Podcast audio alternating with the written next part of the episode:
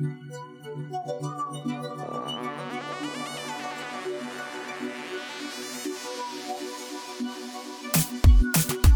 to another episode of B School, a living case study in aligned action. I'm your host, Taylor Elyse Morrison, speaker, facilitator, and founder of Inner Workout. B School is a personal development podcast for collective change. So join me in becoming a student of yourself and the world around you. Let's get studying. Hey there, welcome back to another episode of B School. I am so glad that you're here.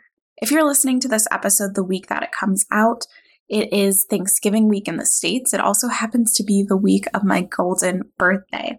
I've got a really great episode planned for you next week. And there's also going to be a little something in my newsletter. So if you are not subscribed to my newsletter, it's a great time to do that. You can just head over to taylorelyse.com slash subscribe. Okay, let's get into this week's episode. We're talking about gratitude, which at first glance, you're probably like, Taylor, that's really not all that original. An episode on gratitude during Thanksgiving. That's what I thought too. It seemed a little bit of the obvious choice. But as I was writing down and typing notes about what an episode on gratitude could look like, I noticed that underneath the surface, there was this little twinge where I was concerned, honestly, about writing about gratitude because I didn't want it to be an episode that was out of touch. Like, let's be honest, this year has sucked in so many ways and for so many people. And so for me to get on and record an episode and say, like, yay, everyone, let's just be grateful seemed really just disingenuous. And that's the furthest thing from what I want to be. I've noticed more conversations this year about spiritual bypassing. And that's what I was concerned that an episode about gratitude could be. And so that's what this episode turned into is an episode on how do we choose gratitude in a time period where everything feels pretty sucky and do that in a way that is still looking at the fullness of our existence. That's the goal for this episode. So spiritual bypassing, I just mentioned that term and over the past several months, I've seen it come up more and more online. I want to make sure that we all have a clear definition of what spiritual bypassing is. I'm going to read off a definition from John Welwood. He's the OG, he's the person who came up with this concept. So, according to him, spiritual bypassing is a tendency to use spiritual ideas and practices to sidestep or to avoid facing unresolved emotional issues, psychological wounds, and unfinished developmental tasks. So that's what spiritual bypassing is. And I think that gratitude can get tied up in that a lot because we think of gratitude as being a way to have positive thoughts. And people can talk about if you're grateful, then you're going to have a higher vibration. And gratitude is genuinely a valuable thing just go Google the benefits of gratitude and you'll see how it can help you mentally and physically and emotionally. Gratitude is great. I'm not here to tell you that you shouldn't be grateful. I just want to highlight this this shadow side where it's very easy for us to use gratitude as a way to put on the blinders and to not acknowledge what's actually going on beneath the surface. And especially in a year like this, in a context like this, that's not a helpful way for us to be approaching gratitude. I don't want you to be spiritually bypassing yourself through gratitude. And the more I thought about what makes gratitude so transformational, why it's so useful, it's because gratitude in reality, it's not about glossing over things. Gratitude is about giving yourself the full picture. When you're in a place where you're like, oh, maybe I need to be more grateful, you're likely already in this mindset where you see everything that's wrong. You can point out what's wrong with a situation, with the world, with your life as it exists right now. You've got that piece of the picture. Gratitude is a way for you to lovingly bring in the other side of the view. To say, yes, these things can be true. It can be true that you lost a job or that you had to cancel your vacation plans. You had to move back your wedding. You haven't seen a dear loved one in forever. All of that can be true. And there also can be some really beautiful things.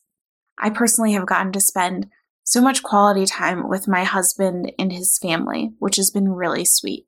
And I've been able to create new rhythms in work that serve me well so that when life gets back to quote unquote normal, I know what I need to be set up for success for work. So gratitude is this way where we see, yep, there's all these things that are annoying. And yep, there are some really beautiful things that maybe I'm not paying enough attention to as well. So as I talk about gratitude for the rest of this episode, that's what I want you to be thinking about. Not glossing over, not covering your eyes and plugging your ears and saying, la la la, life is wonderful. It's acknowledging the good and the bad. You've already probably got enough of that negative picture. Let's see where you can round out what maybe isn't getting as much attention. So, in order to choose gratitude in tough seasons like this, you gotta be honest about where you're at. And what I find is that we can frame gratitude often in this way that's rooted in comparison. And comparison and gratitude don't actually pair well together. There's two sides of that coin. Sometimes comparison is you saying, okay, well, at least I have a roof over my head and at least I have food to eat. And you're invalidating the fact that you lost a job and you've had to dig significantly into your savings that type of comparison, that comparison that's meant to say, well, at least you're so much better off than those people. It, in my experience, doesn't really make me feel any better about my current situation.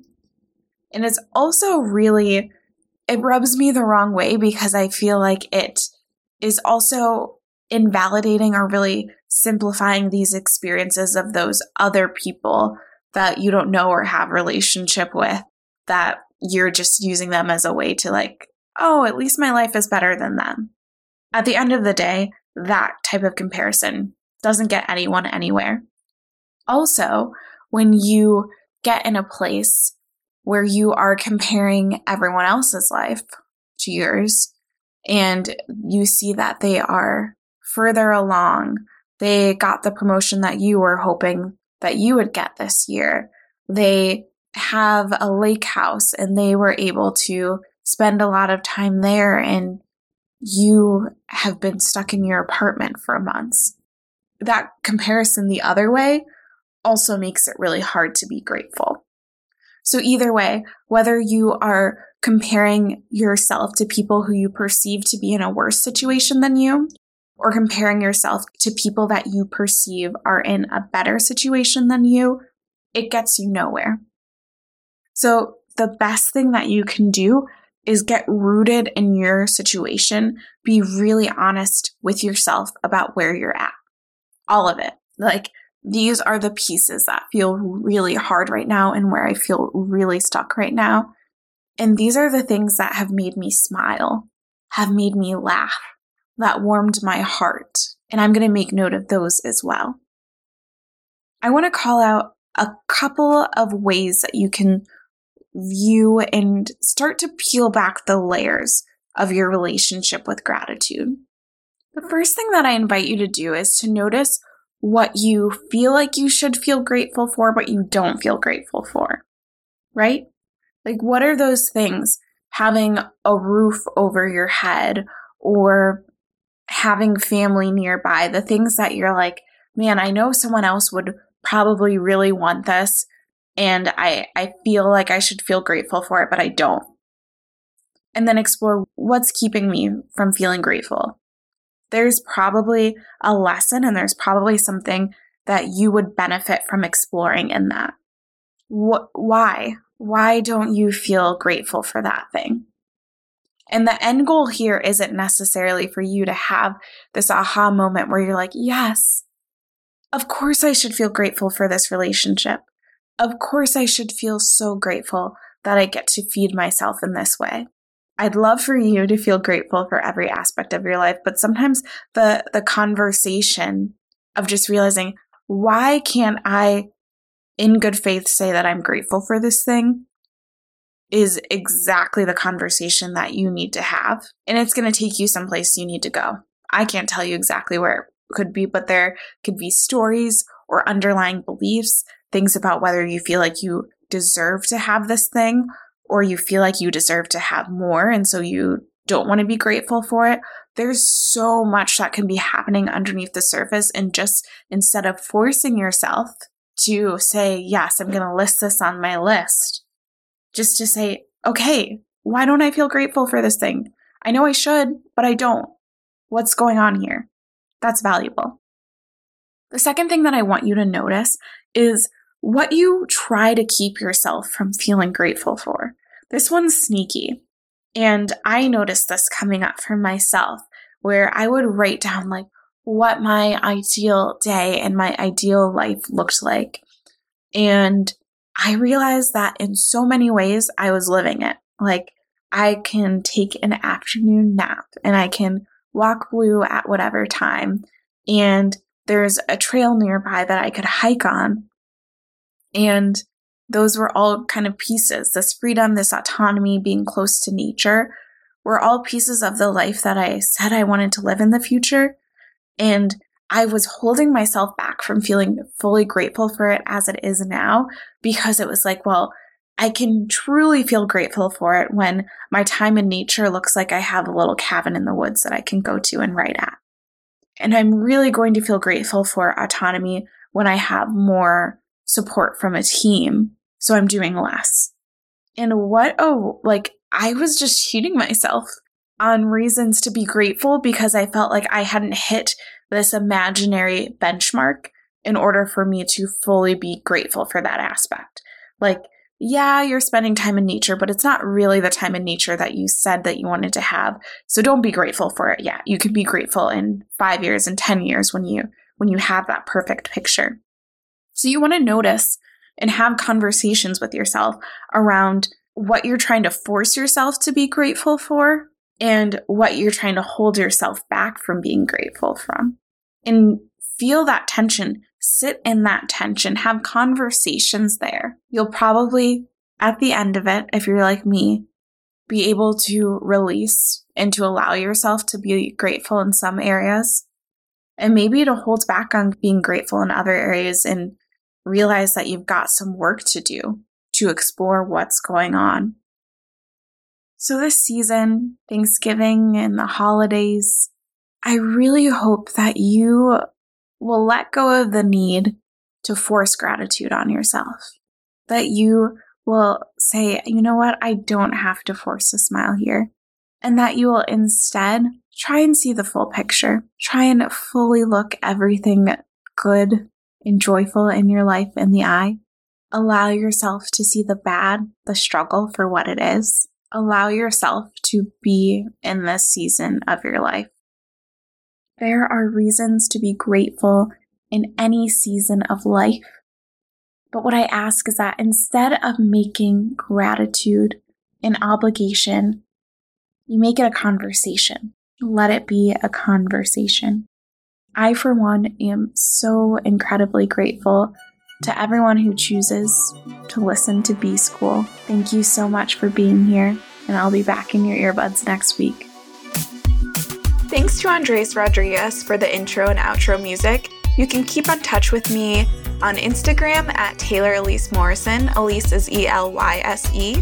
And check out the resources on my website at taylorelyse.com.